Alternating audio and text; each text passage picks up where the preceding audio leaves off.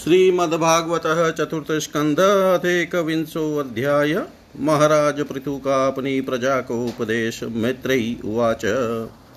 मौक्तिकैः कुसुमस्त्रग्भिः दुर्कुलैः स्वर्णतौरणैः महाशुरभिभिधूर्पैः मण्डितं तत्र तत्र वै। चन्दनागुरुतो याद्ररथ्या चत्वर्मार्गवतः पुष्पाक्षतः फलैस्तोक्ये तोक्मैलाजैरर्चिभिरर्चितम्। सवृन्दैः कदलीस्तम्भैः पूगपौतैः परिष्कृतं तरुपल्लवमालाभिः सर्वतः समलङ्कृतम् प्रजास्तं दीपबलिभिः सम्भृता शेषमङ्गलैरभियुमृष्टकन्याश्च मृष्टकुण्डलमण्डिता। शङ्खदुन्दुभिघोषेण ब्रह्मघोषेण चत्रिजां विवेशभवनं वीरः स्तूयमानो गतस्मय। पूजितः पूजयामास तत्र तत्र महायशा पौराञ्जान् पदास्तानप्रीतः प्रियवरप्रद। स एव मा मादिन्यनवध्यचेष्टितः कर्माणि भूयासि महान्महत्तमः कुर्वन् शशा वनिमण्डलं यशः स्फितं निधायारुरुहे परं पदम्। श्रुत उवाच। तदादिराजस्य यशो विजृम्भितं गुणैरशेषे गुणवत्स भाजितम् क्षता महाभागवतः सदस्पतिः कौशारविं प्राह गृणन्तमर्चयन्। विदुर उवाच।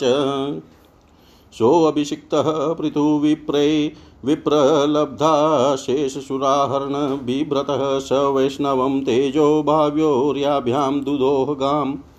को नश्च कीर्तिं न शृणोत्यभिज्ञो यद्विक्रमोच्छिष्टमशेषभुपः।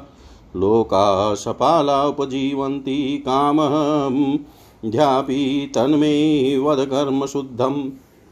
मैत्रेयी उवाच, गङ्गा यमुनो यमुनयो नद्योरन्तराक्षेत्रमावसन् आरब्धानेव भूभुजै भोगान् पुण्यजिहाशया सर्वत्रास्खलिता देशः सप्तद्वीपेकदण्डधृक अन्यत्र ब्राह्मणकुलादन्यात्राच्युतः गोत्रतः।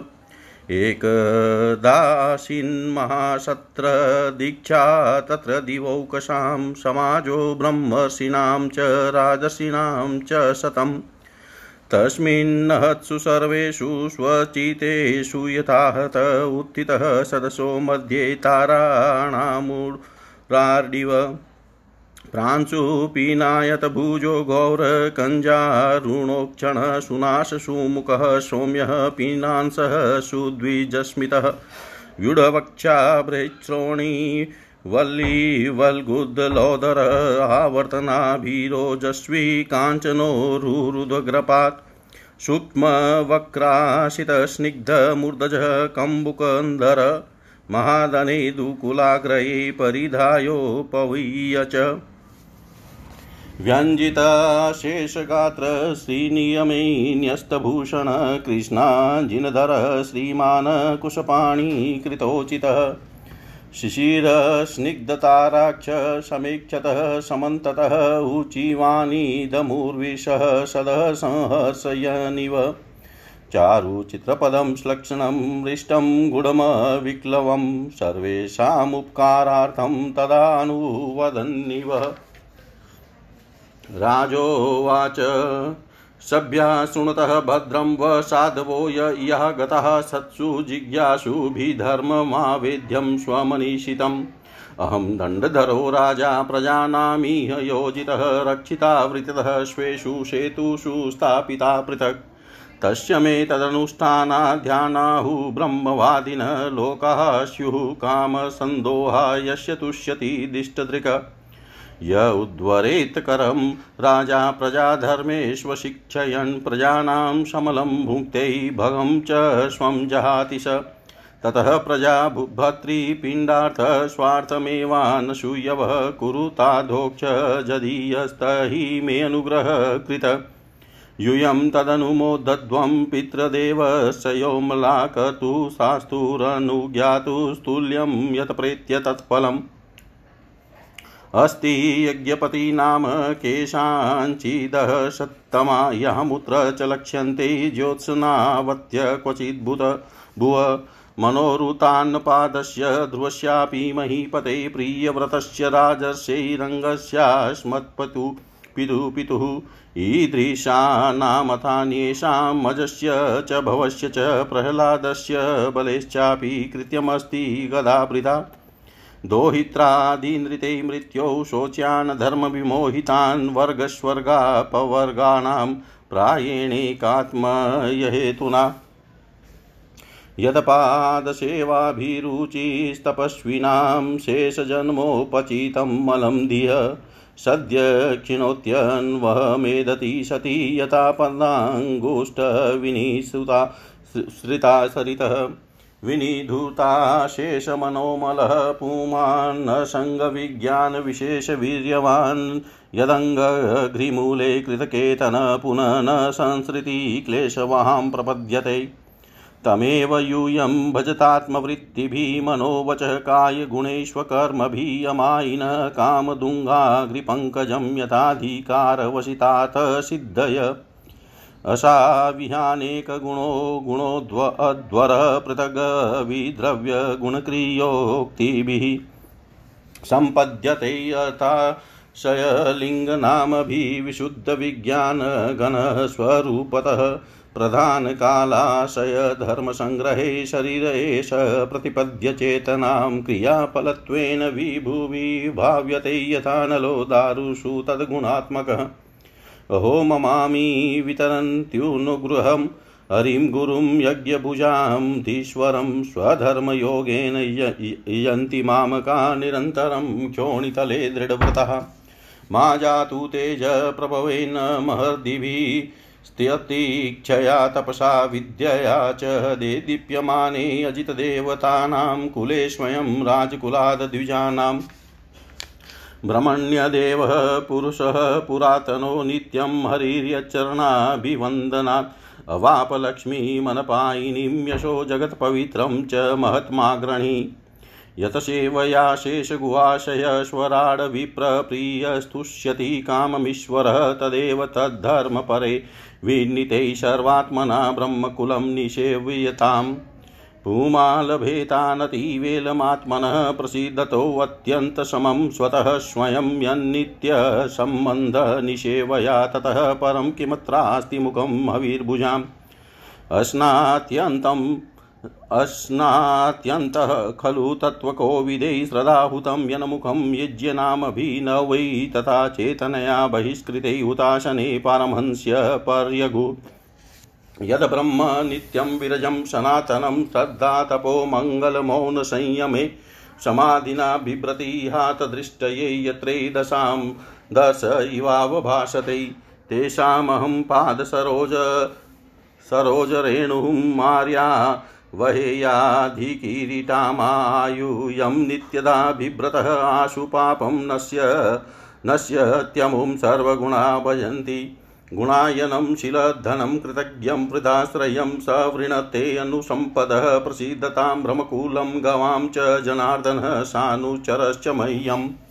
मैत्री उवाच इति ब्रुवाणं नृपति। पितृदेवद्विजातय तुष्टुव्रहेष्टमनसः साधुवादेन साधव जयते लोकानीति सत्यवती श्रुति।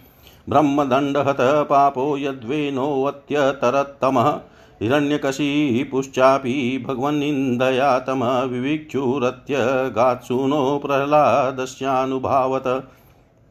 वीरवर्यपितः पृथिव्या समः सञ्जीव शाश्वती यस्ये दृश्यच्युते भक्ति सर्वलोकेकभर्तरि। अहो वयं हि अद्य पवित्रकीर्ते त्वय्येन नाथेन मुकुन्दनाथा। य उत्तम विष्णो ब्रह्मण्यदेवस्य कथां व्यनक्ति। नात्यदुतभूतमिदं नाथ त्वाजीव्यानुशासनं प्रजानुरागो महतां प्रकृतिकरुणात्मनाम्। अद्य नस्तम सह पारस्त्वयोपासादितः प्रभो भ्राम्यतां नष्टदृष्टीनां कविभिदेवसङ्गीतै। नमो विवृद्धसत्त्वाय पुरुषाय महीयसे यो ब्रह्मक्षत्रमाविश्य विभतिदं स्वतेजसा। यो ब्रह्मक्षत्रमाविश्य बिभतीदं स्वतेजसा श्री मैत्रेय जी कहते हैं, विदुर जी, उस समय महाराज पृथु का नगर सर्वत्र मोतियों की, लड़ियों, फूलों की मालाओं रंग बिरंगे वस्त्रों, सोने के दरवाजों और अत्यंत सुगंधित धूपों से सुशोभित था। उसकी गलियाँ, चौक और सड़कें चंदन और अर्गजे के जल से सींच दी गई थी। तथा उसे पुष्प, अक्षत, फल, यमंकुर, खिल और दीपक आदि मांगलिक द्रव्यों से सजाया गया था। वह ठोर ठोर पर रखे हुए फल फूल के गुच्छों से युक्त केले के खम्भ और सुपारी के पौधों से बड़ा ही मनोहर जान पड़ता था। तथा सब और आम आदि वृक्षों के नवीन पत्तों की वनवारों से विभूषित था।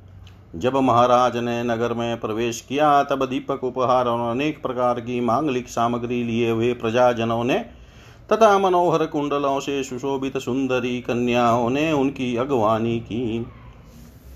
शंख और दुदुम्भी आदि बाजे बजने लगे, ऋत्विज गण वेद ध्वनि करने लगे वंदी जनों ने स्तुति गान आरंभ कर दिया। यह सब देख और सुनकर भी उन्हें किसी प्रकार का अहंकार नहीं हुआ। ये इस प्रकार वीरवर पृथु ने राजमहल में प्रवेश किया। मार्ग में जहाँ तहाँ पूर्ववासी और देशवासियों ने उनका अभिनंदन किया। परम यशस्वी महाराज ने उन्हें प्रसन्नता पूर्वक अभिष्ट वर देकर संतुष्ट किया। महाराज, पृथु, महापुरुष और सभी के पूजनीय थे। उन्होंने इसी प्रकार के अनेक उदार कर्म करते हुए पृथ्वी का शासन किया और अंत में अपने विपुल यश का विस्तार कर भगवान का परम पद प्राप्त किया।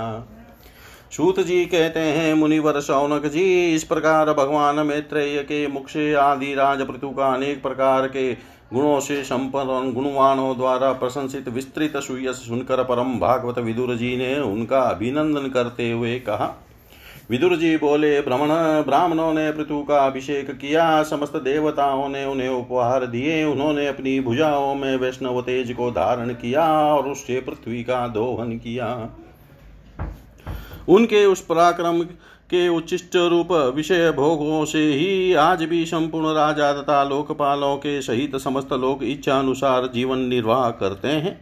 भला ऐसा कौन समझदार होगा जो उनकी पवित्र कीर्ति सुनना न चाहेगा? अतः अभी आप मुझे उनके कुछ और भी पवित्र चरित्र सुनाइए।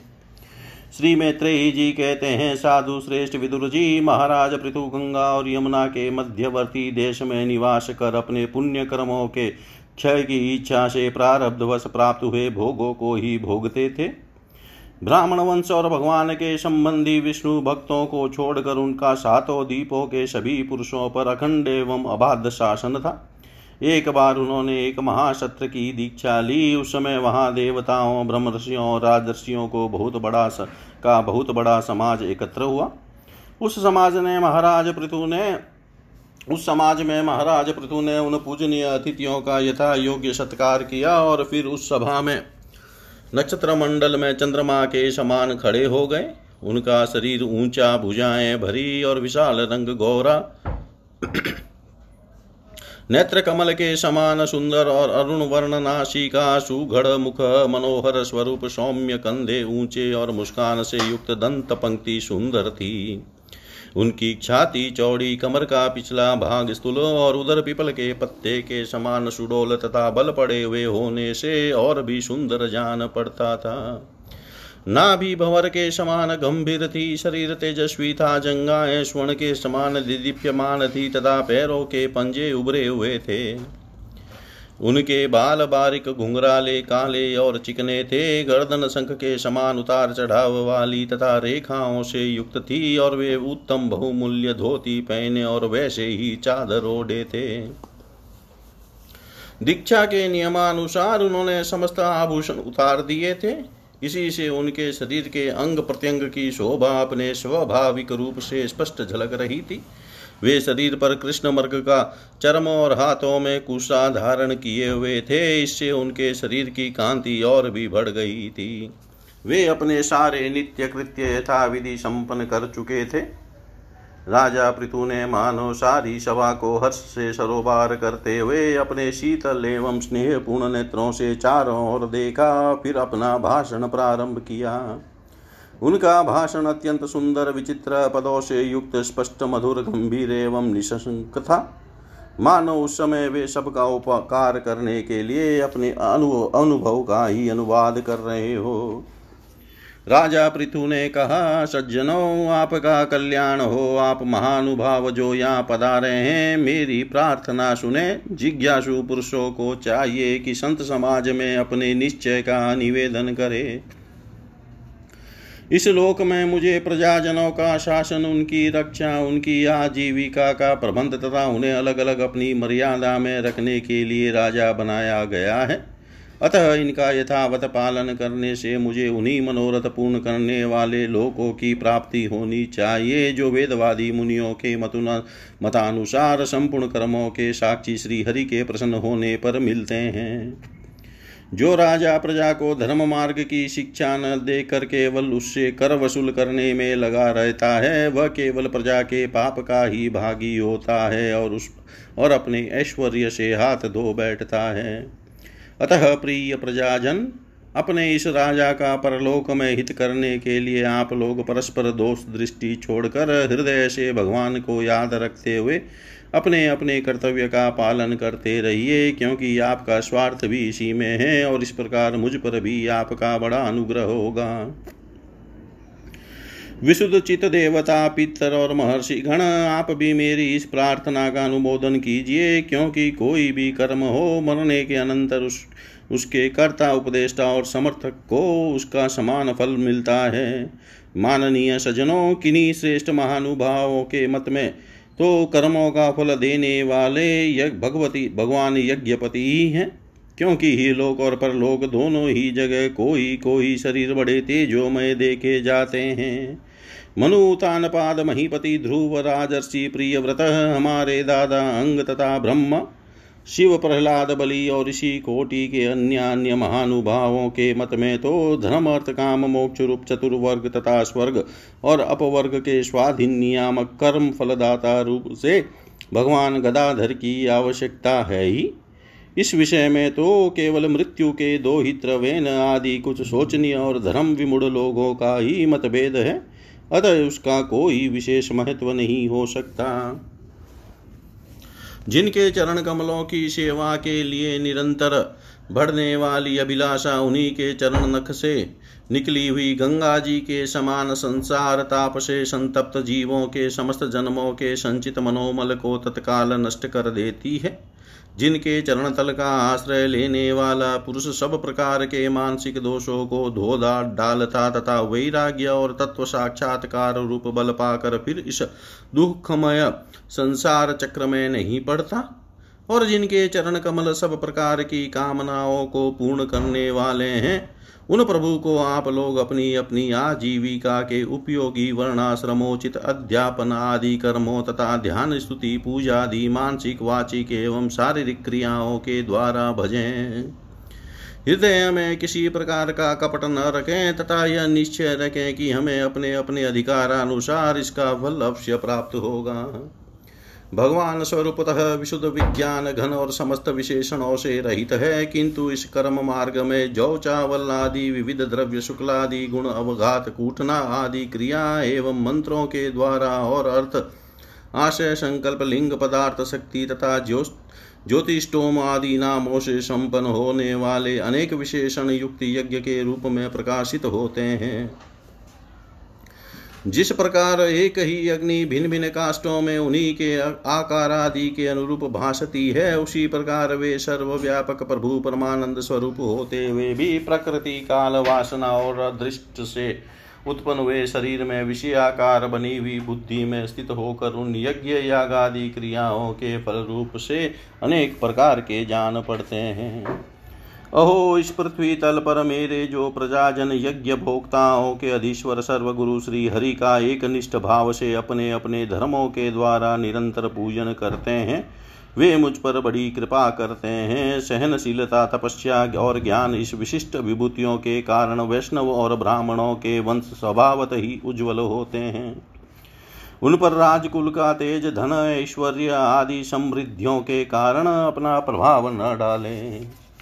ब्रह्मादि समस्त महापुरुषों में अग्रगण्य ब्राह्मण भक्त पुराण पुरुष श्री हरि ने भी निरंतर इन्हीं के चरणों की वंदना करके अविचल लक्ष्मी और संसार को पवित्र करने वाली कीर्ति प्राप्त की है।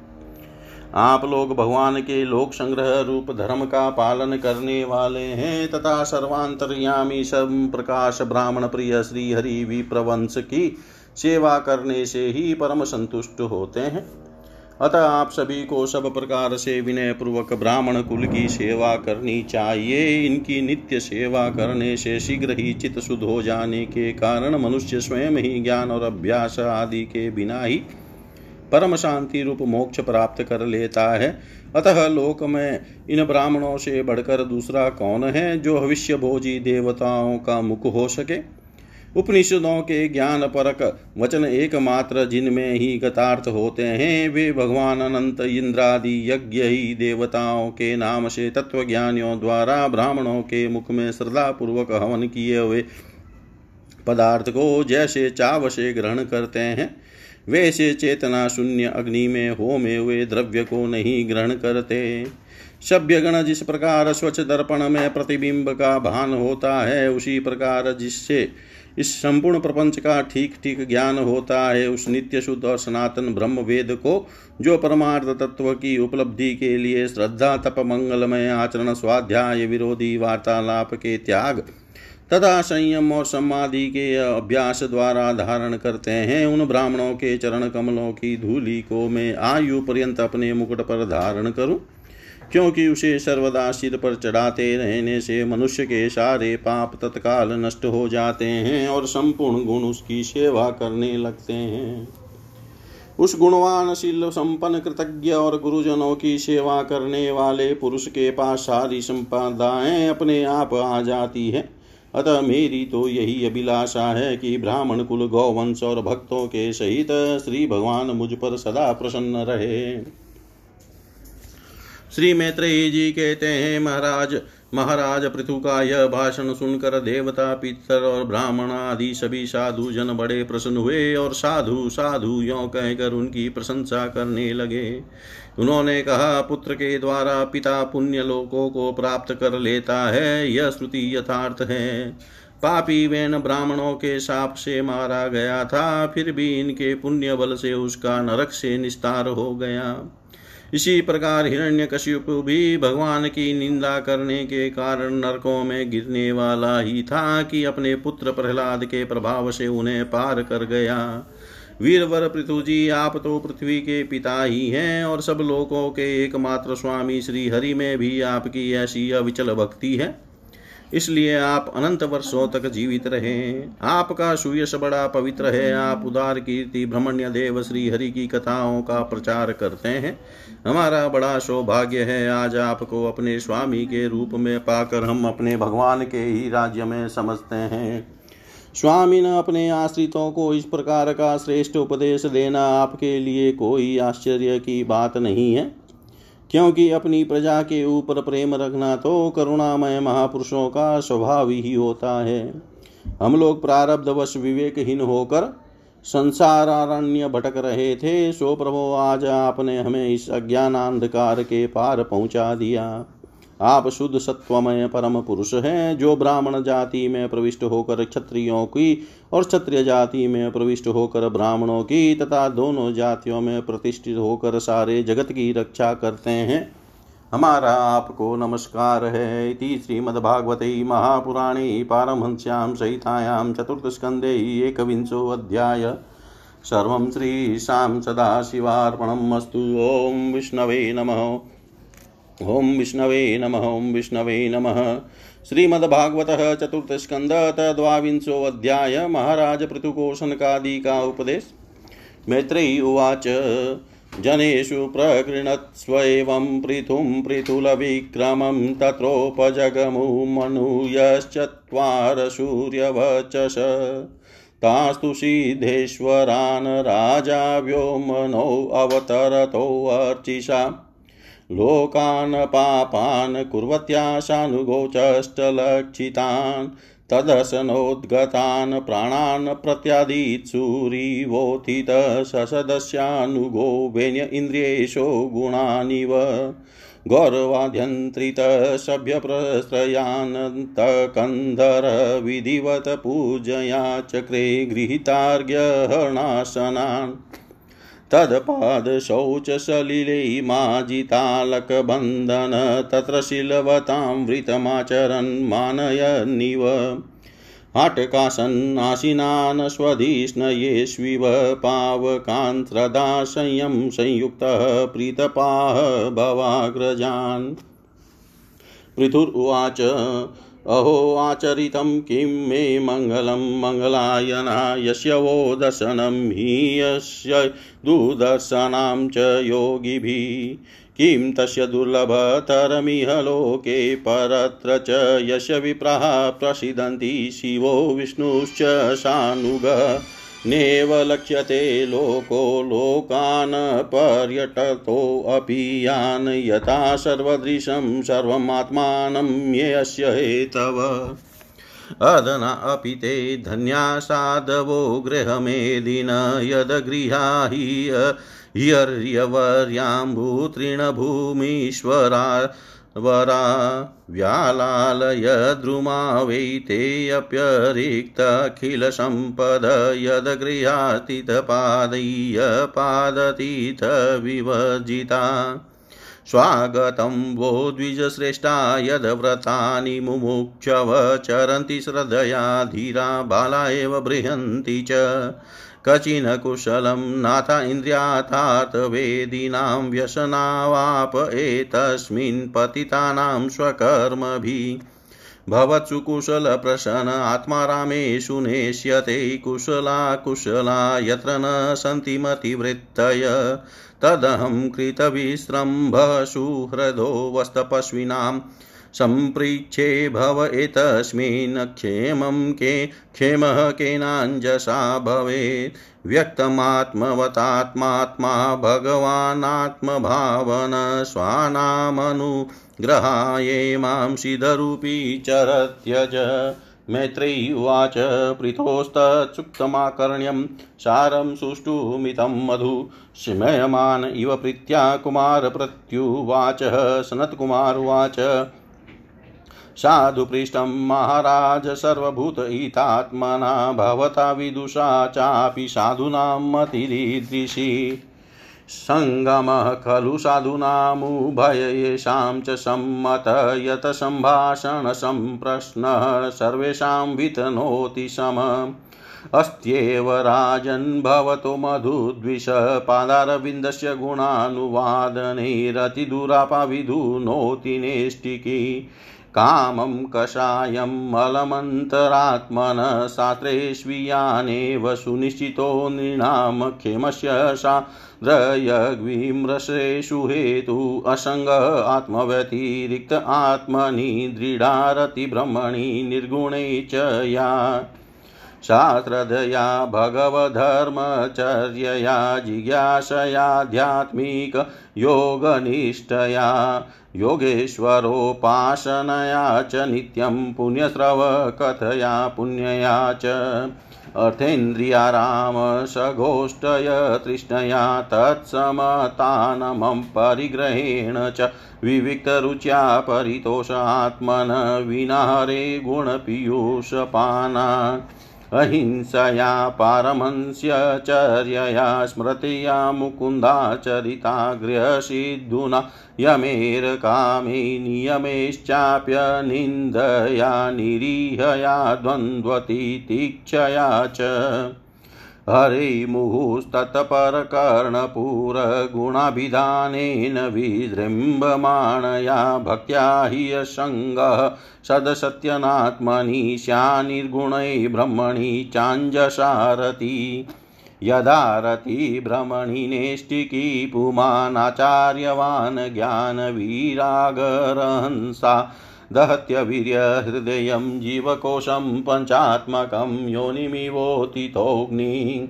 दग्धशयो मुक्तसमस्ततद्गुणो नैवात्मनो बहिरन्तर्विचष्टते परमात्मनो यद्व्यवधान पुरस्तात् स्वप्ने यथा पुरस्तद्विनाशे।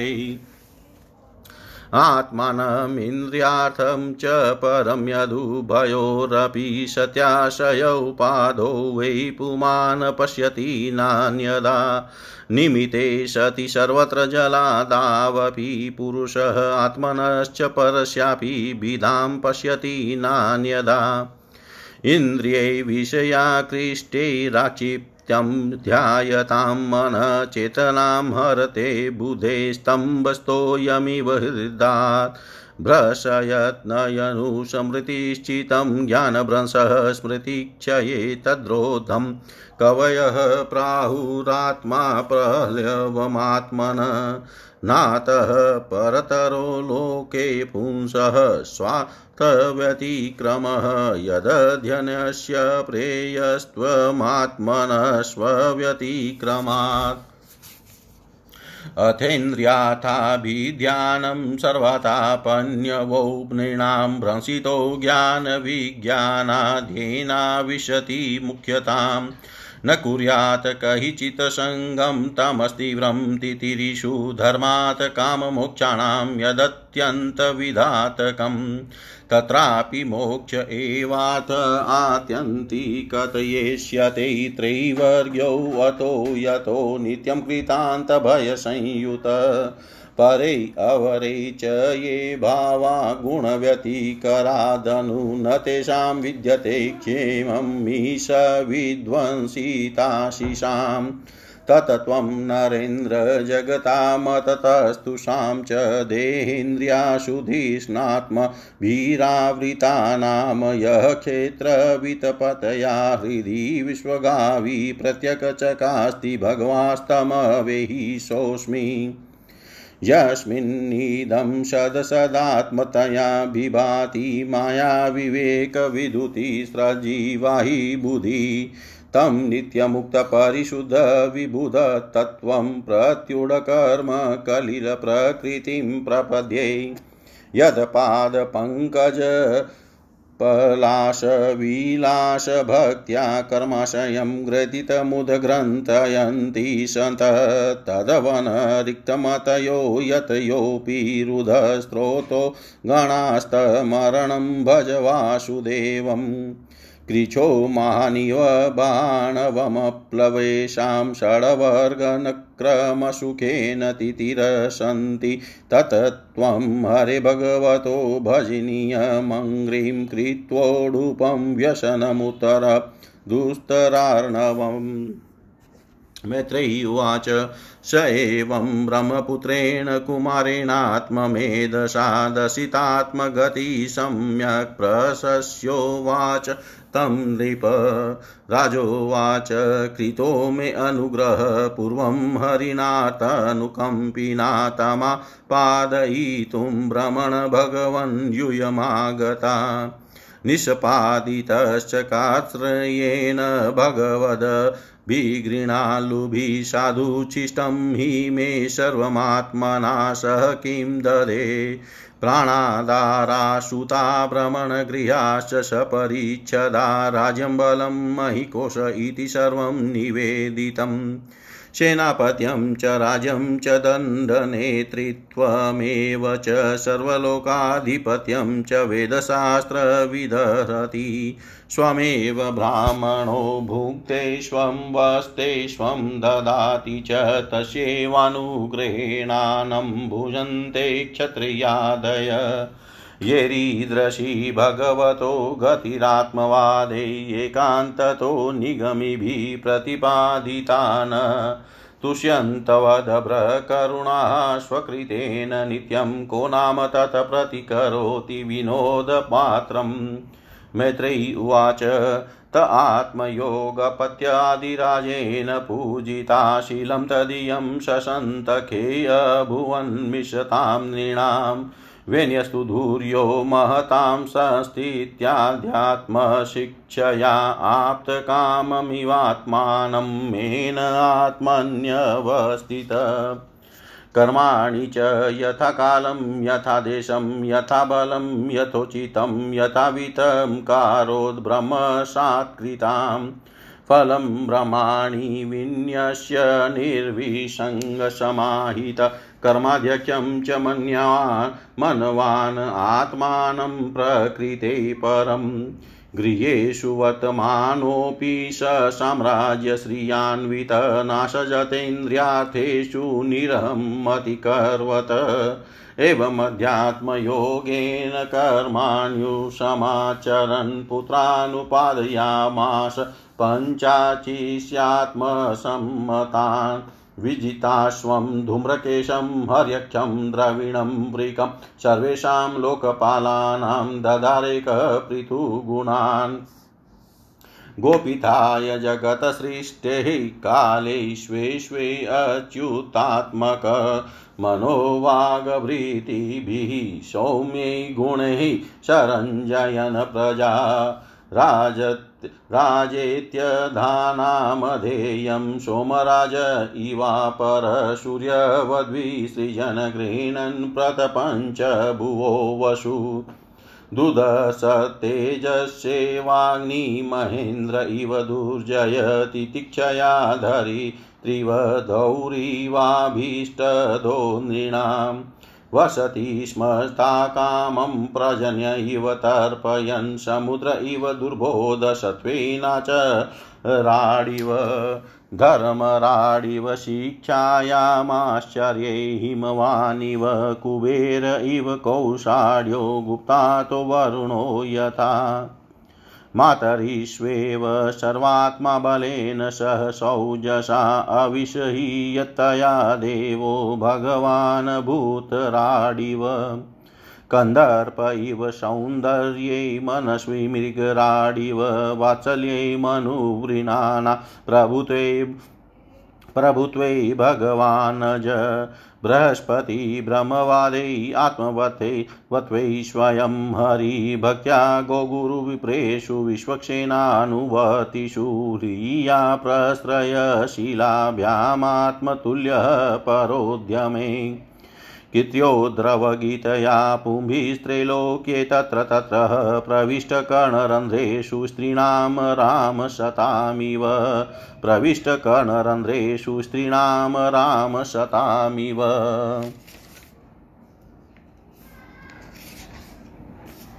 श्री मैत्रेयी जी कहते हैं, जिस समय प्रजाजन परम पराक्रमी पृथ्वी वाल पृथ्वी पाल पृथु की इस प्रकार प्रार्थना कर रहे थे, उसी समय वहाँ सूर्य के समान तेजस्वी चार मुनीश्वर आए। राजा और उनके अनुचरों ने देखा तथा पहचान लिया कि वे सिद्धेश्वर अपनी दिव्य कांति से संपूर्ण लोगों को पाप निर्मुक्त करते हुए आकाश से उतर कर आ रहे हैं। राजा के प्राण संकालिकों का दर्शन करते ही जैसे विषयी जीव विषयों की ओर दौड़ता है उनकी ओर चल पड़े।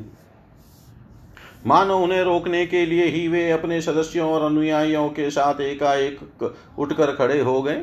जब वे मुनिगण अर्घ्य स्वीकार कर आसन पर विराज गए, तब शिष्टाग्रणी पृथु ने उनके गौरव से प्रभावित हो विनय वश गर्दन झुकाए, वे उनकी विधिवत पूजा की। फिर उनके चरणों तक को अपने सिर के बालों पर छिड़का, इस प्रकार शिष्ट जो शिष्ट जनोचित आचार का आदर तथा पालन करके उन्होंने यही दिखाया कि सभी सतपुरुषों को ऐसा व्यवहार करना चाहिए। सनकादि मुनीश्वर भगवान शंकर के भी अग्रज है। सोने के सिंहासन पर वे ऐसे सुशोभित हुए जैसे अपने अपने स्थानों पर अग्नि देवता महाराज पृथु ने बड़ी श्रद्धा और संयम के साथ प्रेम पूर्वक उनसे कहा। पृथु जी ने कहा मंगल मूर्ति मुनीश्वरों, आपके दर्शन तो योगियों को भी दुर्लभ है। मुझसे ऐसा क्या पुण्य बना है जिससे स्वतः आपका दर्शन प्राप्त हुआ?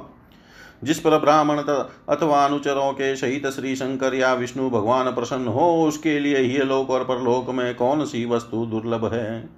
इस दृश्य प्रपंच के कारण महतत्वादि यद्यपि सर्वगत है। तो भी वे सर्वसाक्षी आत्मा को नहीं देख सकते। इसी प्रकार यद्यपि आप समस्त लोकों में विचरते रहते हैं तो भी अनाधिकारी लोग आपको देख नहीं पाते। जिनके घरों में आप जैसे पूज्य पुरुष, उनके जल तृण, पृथ्वी ग्रह स्वामी अथवा सेवक आदि किसी अन्य पदार्थ को स्वीकार कर लेते हैं, वे ग्रस्त धनहीन होने पर भी धन्य हैं। जिन घरों में कभी भगवत भक्तों के परम पवित्र चरणों तक के छींटे नहीं पड़े, वे सब प्रकार की रिद्धि सिद्धियों से भरे होने पर भी ऐसे वृक्षों के समान हैं जिन पर सांप रहते हैं। मुनीश्वरों, आपका स्वागत है। आप लोग तो बाल्यवस्था से ही मुमुक्षुओं के मार्ग का अनुसरण करते हुए एकाग्रचित से ब्रह्मचर्य आदि महान व्रतों का बड़ी श्रद्धा पूर्वक आचरण कर रहे हैं। स्वामिनो, हम लोग अपने कर्मों के वशीभूत होकर विपत्तियों के क्षेत्र रूप इस संसार में पड़े हुए केवल इंद्रिय संबंधी भोगों को ही परम पुरुषार्थ मान रहे हैं, सो क्या हमारे निस्तार का भी कोई उपाय है? आप लोगों से कुशल प्रश्न करना उचित नहीं है, क्योंकि आप निरंतर आत्मा में ही रमण करते हैं। आप में यह कुशल है और यह कुशल है, इस प्रकार की वृत्तियाँ कभी होती ही नहीं। आप संसार आनल से संतप्त जीवों के परम सुहृद हैं, इसलिए आप में विश्वास करके मैं यह पूछना चाहता हूँ कि इस संसार में मनुष्य का किस प्रकार सुगमता से कल्याण हो सकता है। यह निश्चय है कि जो आत्मवान धीर पुरुषों में आत्मा रूप से प्रकाशित होते हैं और उपासकों के हृदय में अपने स्वरूप को प्रकट करने वाले हैं, वे अजन्मा भगवान नारायणी अपने भक्तों पर कृपा करने के लिए आप जैसे सिद्ध पुरुषों के रूप में इस पृथ्वी पर विचरा करते हैं। श्री मैत्रेयी जी कहते हैं, राजा पृथु के ये युक्ति युक्त गंभीर, परिमित और मधुर वचन सुनकर श्री सनत कुमार जी बड़े प्रसन्न हुए और कुछ मुस्कुराते हुए कहने लगे। श्री सनत कुमार जी ने कहा, महाराज, आपने सब कुछ जानते हुए भी समस्त प्राणियों के कल्याण की दृष्टि से बड़ी अच्छी बात पूछी है। सच्चे साधु पुरुषों की बुद्धि ऐसे ही हुआ करती है। सतपुरुषों का समागम श्रोता और वक्ता दोनों को अभी, ही अभिमत होता है, क्योंकि उनके प्रश्नोत्तर सभी का कल्याण करते हैं। राजन श्री मधुसूदन भगवान के चरण कमलों के गुणानुवाद में अवश्य ही आपकी अविचल प्रीति है। हर किसी को इसका प्राप्त होना बहुत कठिन है और प्राप्त हो जाने पर यह हृदय के भीतर रहने वाले उस वासना रूप मल को सर्वथा नष्ट कर देती है, जो और किसी उपाय से जल्दी नहीं छूटता। शास्त्र जीवों के कल्याण के लिए भली भांति विचार करने वाले हैं। उनमें आत्मा से भीन देहादि के प्रति वैराग्य तथा अपने आत्मस्वरूप निर्गुण ब्रह्म में सुदृढ़ अनुराग होना यही कल्याण का साधन निश्चित किया गया है। शास्त्रों का यह भी कहना है कि गुरु और शास्त्र के वचनों में विश्वास रखने से, भागवत धर्मों का आचरण करने से, तत्व जिज्ञासा से, ज्ञान योग की निष्ठा से, योगेश्वर श्री हरि की उपासना से, नित्य प्रति पुण्य कीर्ति श्री भगवान की पावन कथाओं को सुनने से जो लोग धन और इंद्रियों के भोगों में ही रत हैं, उनकी गोष्ठी में प्रेम न रखने से उन्हें प्रिय लगने वाले पदार्थों का आसक्ति पूर्वक संग्रह न करने से भगवत गुणा मृत का पान करने के सिवा अन्य समय आत्मा में ही संतुष्ट रहते हुए एकांत सेवन में प्रेम रखने से, किसी भी जीव को कष्ट न देने से, निवृत्ति निष्ठा से, आत्महित का अनुसंधान करते रहने से श्री हरि के पवित्र चरित्र रूप श्रेष्ठ अमृत का आस्वादन करने से, निष्काम भाव से यम नियमों का पालन कर से, करने से कभी किसी की निंदा न करने से योगक्षेम के लिए प्रयत्न न करने से, शीतोष्णादि द्वंद्वों को सहन करने से, भक्तजनों के कानों को सुख देने वाले श्री हरि के गुणों का बार बार वर्णन करने से और बढ़ते हुए भक्ति भाव से मनुष्य का कार्य कारण रूप संपूर्ण जड़ प्रपंच से वैराग्य हो जाता है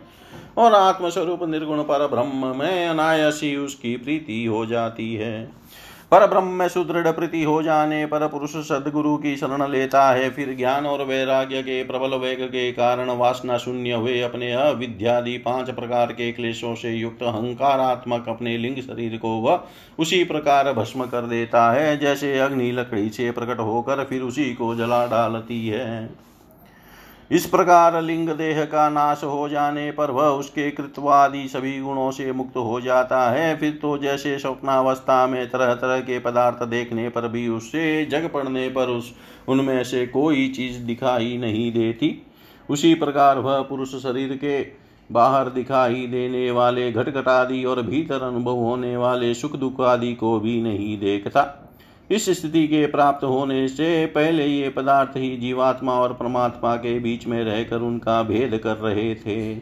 जब तक अंतकरण रूप उपाधि रहती है, तभी तक पुरुष को जीवात्मा इंद्रियों के विषय और इन दोनों का संबंध कराने वाले अहंकार का अनुभव होता है। इसके बाद नहीं। बाह्य जगत में देखा, बाह्य जगत में भी देखा जाता है कि जल दर्पण आदि निमित्तों के रहने पर ही अपने बिंब और प्रतिबिंब का भेद दिखाई देता है, अन्य समय नहीं। जो लोग विषय चिंतन में लगे रहते हैं, उनकी इंद्रियाँ विषयों में फंस जाती है तथा मन को भी उन्हीं की ओर खींच ले जाती है। फिर तो जैसे जलाशय के तीर पर उगे हुए कुशादि अपनी जड़ों से उसका जल खींचते रहते हैं, उसी प्रकार इस इंद्रियाशक्त मन बुद्धि की विचार शक्ति को क्रमशः हर लेता है। विचार शक्ति के नष्ट हो जाने पर पूर्वापर की स्मृति जाती रहती है और स्मृति का नाश हो जाने पर ज्ञान नहीं रहता।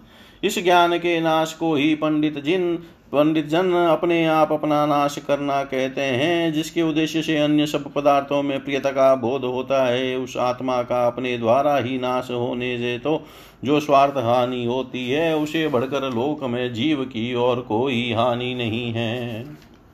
धन और इंद्रियों के विषयों का चिंतन करना मनुष्य के सभी पुरुषार्थों का नाश करने वाला है, क्योंकि इनकी चिंता से वह ज्ञान और विज्ञान से भ्रष्ट होकर वृक्षादि स्थावर योनियों में जन्म पाता है।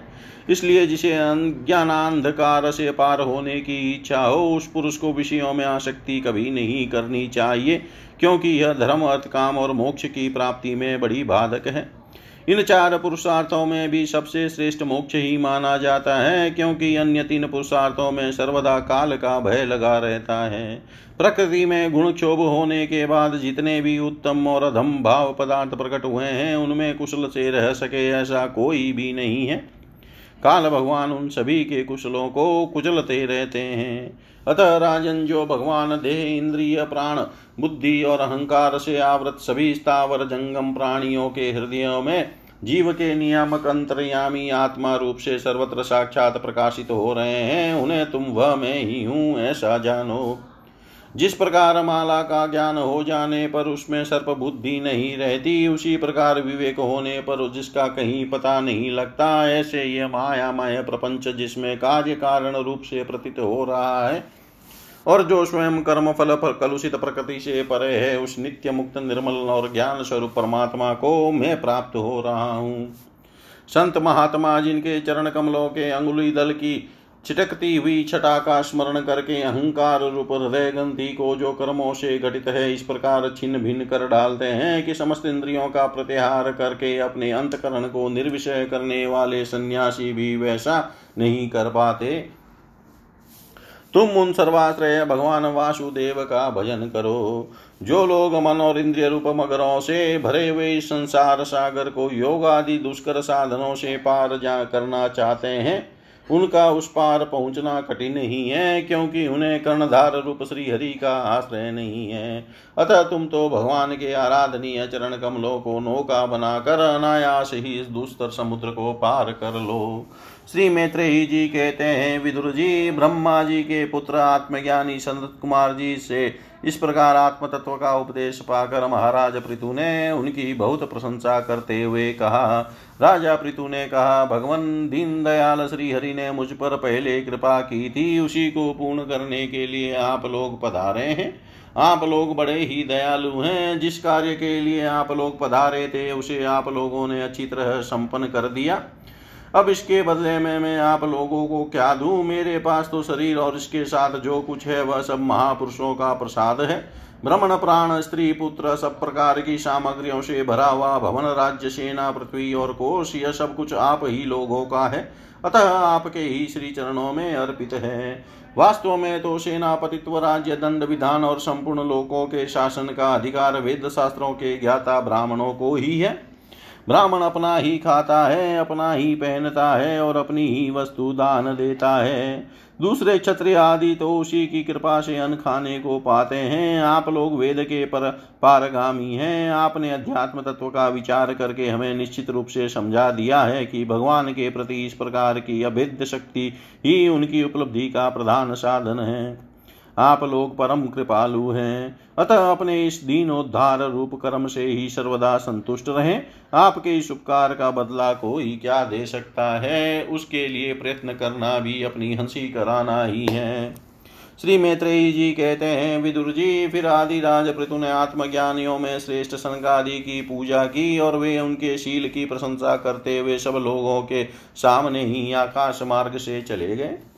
महात्माओं में अग्रगण्य महाराज पृथु उनसे आत्मोपदेश पाकर चित्त की एकाग्रता से आत्मा में ही स्थित रहने के कारण अपने कृतकृत्य सा अनुभव, अपने आप, अपने को कृतकृत्य सा अनुभव करने लगे। वे ब्रह्मार्पण, बुद्धि से, समय, स्थान, शक्ति, न्याय और धन के अनुसार सभी कर्म करते थे। इस प्रकार एकाग्रचित से समस्त कर्मों का फल परमात्मा को अर्पण करके, आत्मा को कर्मों का साक्षी एवं प्रकृति से अतीत देखने के कारण वे सर्वथा निर्लिप्त रहे। जिस प्रकार सूर्य देव सर्वत्र प्रकाश करने पर भी वस्तुओं के गुण दोष से निर्लिप रहते हैं, उसी प्रकार सार्वभौम साम्राज्य लक्ष्मी से संपन्न और गृहस्थाश्रम में रहते हुए भी अहंकार शून्य होने के कारण वे इंद्रियों के विषयों में आसक्त नहीं हुए।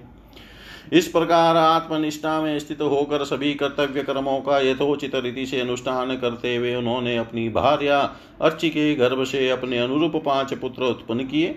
उनके नाम विजिताश्व, धूम्रकेश, हर्यक्ष, द्रविण और व्रक थे महाराज पृथु भगवान के अंश थे। वे समय समय पर जब जब आवश्यक होता था, जगत के प्राणियों की रक्षा के लिए अकेले ही समस्त लोकपालों के गुण धारण कर लिया करते थे।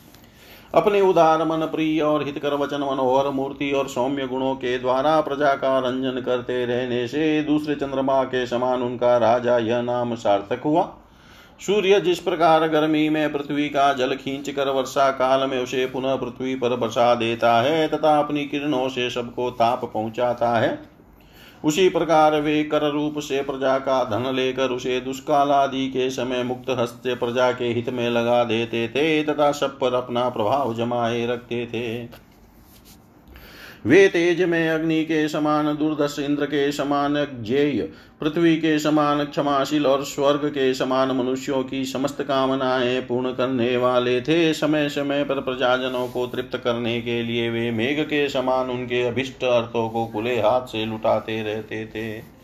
वे समुद्र के समान गंभीर और पर्वतराज सुमेरु के समान धैर्यवान भी थे।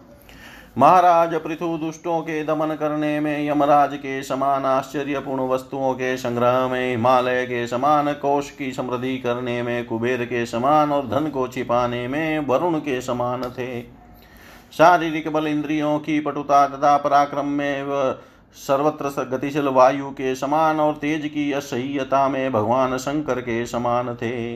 सौंदर्य में कामदेव के समान उत्साह में सिंह के समान वात्सल्य में मनु के समान और मनुष्यों के आधिपत्य में सर्वसमर्थ ब्रह्मा जी के समान थे।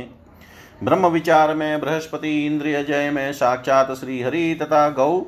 ब्राह्मण, गुरुजन एवं भगवत भक्तों की भक्ति, लज्जा विनयशील एवं परोपकार आदि गुणों में अपने ही समान अनुपम थे। लोग त्रिलोकी में सर्वत्र उच्च स्वर से उनकी कीर्ति का गान करते थे। इससे वे स्त्रियों तक के कानों में वैसे ही प्रवेश पाए हुए थे, जैसे सतपुरुषों के हृदय में श्री राम इति श्रीमद्भागवते महापुराणे पारमहंस्यां सहितायां चतुर्स्कन्धे पृथुचरिते द्वाविंशोऽध्याय सर्वं श्रीशां सदाशिवार्पणम् अस्तु। ॐ विष्णवे नमः, ॐ विष्णवे नमः, ॐ विष्णवे नमः।